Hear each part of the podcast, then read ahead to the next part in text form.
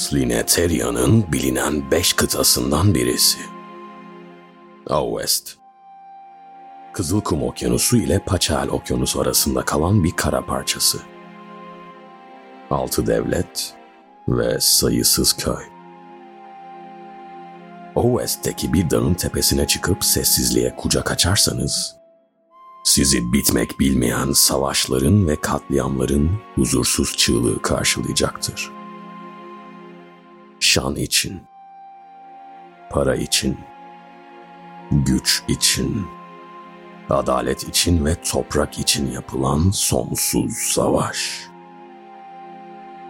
Fakat bu kıtada bir toprak var. Öyle ki kimsenin sahiplenmek istemediği, herkesin varlığını unutmak istediği bir yer. Bu diyar tarih boyunca pek çok farklı isimle anılsa da Slinetlerin çoğu buraya zehirli bölge demekle yetiniyor. Bir zamanlar kıtanın doğusunda kalan bu topraklar Asurias İmparatorluğu'na aitti. Antik bir efsaneye göre hayvan kral yılan İrper'in kadim uykusundan uyandırılmasının ardından bıraktığı zehirle bu bölge kimyasal olarak değişime uğradı.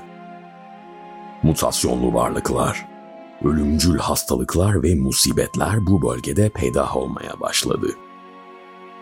Asuryas hükümeti ise tehlikenin farkına varıp zehirli bölgenin komşusu olan günümüz Yure topraklarını kendisinden ayırdı ve burayı bağımsız bir şehir yaptı. Amaçları ise kıtanın felaketi olacak bu tehdide karşı diğer ülkelerin desteğini almaktı. İlk zamanlarda West kıtasını korumayı oldukça iyi başardılar. Yure yönetimi gelen yardımlar sayesinde ülkenin sınırıyla zehirli bölgeyi ayıran boğazdaki yeşil dağlara kontrol üsleri inşa etti. Ardından yüklü harcamalar sonucunda dağların arası duvarla dolduruldu ve zehirli bölgeye yapılan giriş çıkışları denetlemek için bir çeşit sur yapıldı.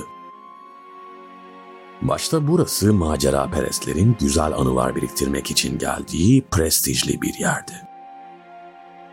Teknolojinin hızlı gelişimi burada alınan önlemleri artırsa da zehirli bölge asla taviz vermeksizin zapt edilemez bir hale gelmeye devam ediyor. Bu zehir artık Yure'de yaşayan halkın bir parçası haline gelmiş kültürlerini ve yaşayış biçimlerini buna göre şekillendirmelerine sebep olmuştu. Diğer ülkeler savaşlarla ve krizlerle boğuşurken doğudaki dehşeti unuttular. Ancak kıyamet daha önce hiç olmadığı kadar yakındı.